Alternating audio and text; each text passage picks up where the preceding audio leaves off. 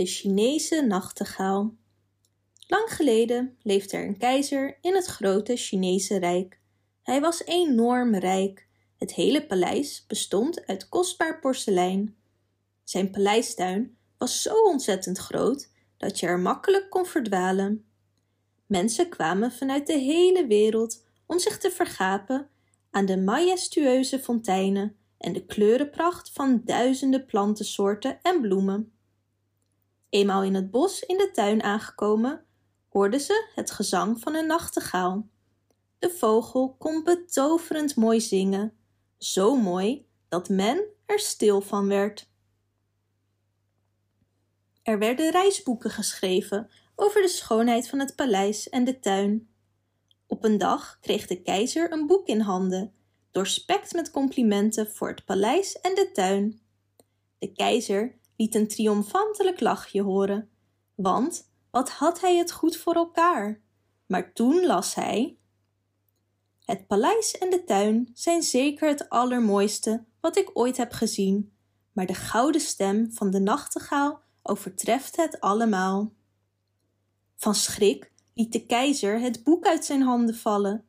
Hij wist helemaal niet dat er een nachtegaal in zijn tuin leefde en al helemaal niet dat deze zo bijzonder was. Hij riep zijn hoogste bediende bij zich. Vind deze nachtegaal vandaag nog voor mij. De hoogste bediende maakte zich snel uit de voeten, want als de keizer eenmaal humeurig was, dan is dat het beste wat je kunt doen. Hij vroeg iedereen in het paleis naar het bestaan van de nachtegaal. Niemand wist ervan, behalve de keukenhulp. Ze bracht de bediende naar de plek waar je de vogel kon horen zingen. De nachtegaal was geen indrukwekkende vogel om te zien, maar de bediende genoot van het prachtige stemgeluid. Hij vroeg de nachtegaal of deze voor de keizer in het paleis wilde zingen. De nachtegaal beloofde het. Die avond zong de nachtegaal voor de keizer. Deze raakte ontroerd en tranen stroomden over zijn wangen. Wat zing jij prachtig, zei de keizer.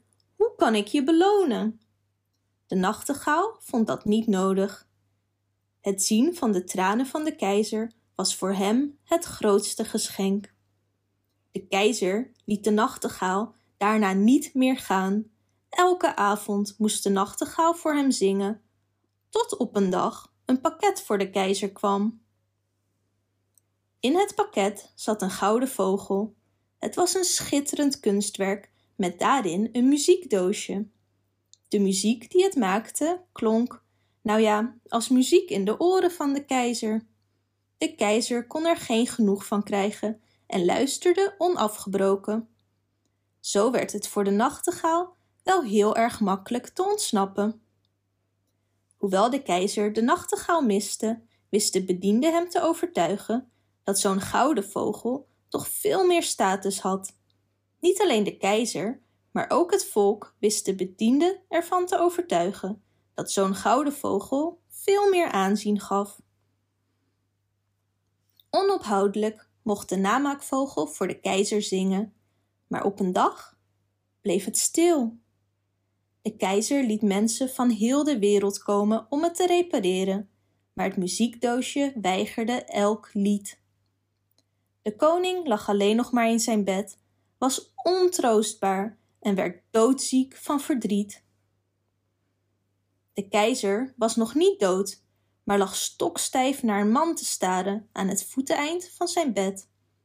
De man stelde zich voor als de dood. Ik kom u halen, sprak deze heel serieus. De keizer hoorde stemmen. Hij hoorde van alles wat hij goed en fout in zijn leven had gedaan. Vooral de foute dingen vond hij heel erg om te horen. Hij kreeg oprecht zoveel spijt dat de dood er vandoor ging. Op de vensterbank zong de nachtegaal en de keizer voelde zich steeds beter worden. Ik weet dat dit komt door jou, fluisterde hij. De nachtegaal beloofde de keizer elke dag te komen zingen en hem te vertellen over de gebeurtenissen in het land. Dit zou hij goed kunnen gebruiken om beter te regeren. Maar het blijft ons geheim, voegde de vogel eraan toe. Dat beloofde de keizer. De volgende ochtend kwam de bediende de kamer van de keizer binnen om afscheid te nemen. Hij schrok zich rot toen de keizer daar zat en hem vriendelijk begroette met Goedemorgen. Bedankt voor het luisteren. Wist je dat je dit verhaal ook op onze website ririro.com/nl kunt lezen, downloaden en printen?